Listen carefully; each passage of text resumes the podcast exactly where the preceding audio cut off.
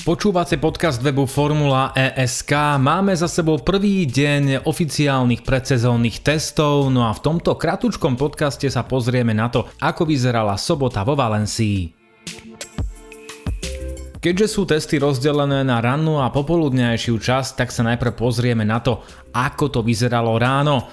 Výťazom predpoludňajšej časti sa stal Eduardo Mortara na monoposte Venturi. Švajčiar s talianským pasom o 3 stotinky predstihol úradujúceho šampióna Antonia Felixa Dakoštu. Pomyselnú trojku doplnil prekvapujúco Oliver Turvey z NIO 333. Tesne za prvou štvoricou sme evidovali Alexandra Simsa, ktorý mal za sebou prvé kilometre Mahindre na verejnosti. Slušný čas zajazdil Sergio Sete Kamara z týmu Dragon, za ktorým skončil nováčik vo farbách Virginu Nick Cassidy. Z dvojice Audi sa viac darilo 7. Renému Rastovi, Cassidyho tímový kolega Robin Frins dosiahol 8. najlepší čas. Druhý nováčik Jake Dennis zajazdil v BMW 9. najrýchlejšie kolo, no a prvú desiatku uzavrel Sam Bird, ktorý zažil prvý ostrý deň s Jaguárom.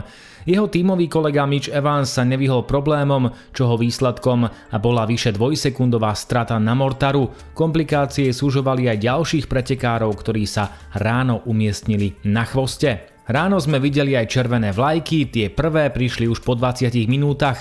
Kamara z Dragonu zostal stáť v tretej zákrute, po vyše 10 minútach sa auto podarilo dopraviť do boxov a testy boli reštartované. Druhé červené vlajky zapríčinil Sebastien Buemi, ktorý zostal stáť v druhej zákrute. Po 10 minútach sa pokračovalo.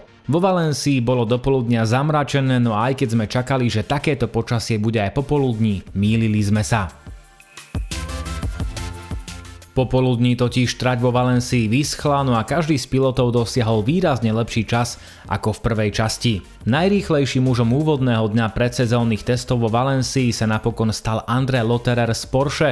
Skúsený Nemec o necelú desatinu sekundy predstihol Žána Erika Verna z DS Tečítach, rovnako aj jeho kolegu a úradujúceho šampióna Antonia Felixa da Koštu. Piloti dosahovali približne o 5 až 6 sekúnd lepšie časy, keďže jazdili na suchej trati.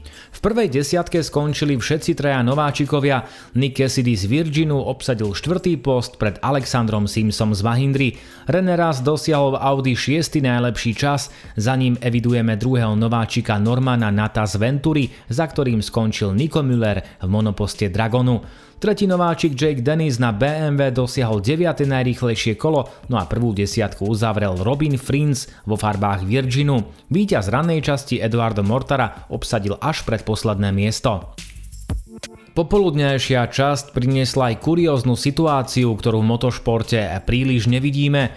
Zaujímavý trest totiž dostal Mercedes, Stoffel van Dorn a Nick de Vries dostali 15-minútovú penalizáciu stop and go za opakované porušovanie traťových limitov. Tie sú monitorované špeciálnymi senzormi. Táto penalizácia výrazne skresala počet kôl strieborných šípov počas popoludňajšej časti, no a to sa odrazilo aj na konečnom poradí Stoffel van Dorn obsadil až 15. miesto, Nick De Vries bol 20.